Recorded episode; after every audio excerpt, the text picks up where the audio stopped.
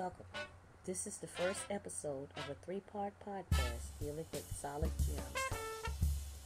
What solid geometry is? The geometry you have studied thus far has been largely plane geometry. That is, the geometry of figures, each of which lies entirely in one plane. You know that plane figures have none, one, or two dimensions.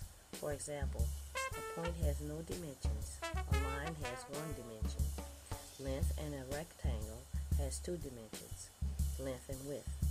But we live in a three-dimensional world, and it is only natural that you should extend your study of geometry to include figures having three dimensions.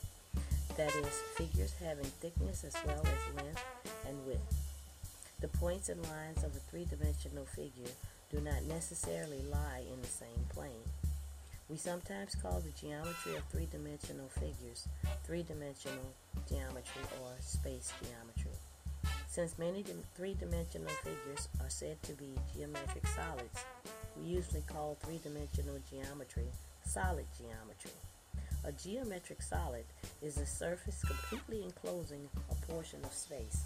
The pyramid, cone, cylinder, and sphere are familiar examples of geometric solids.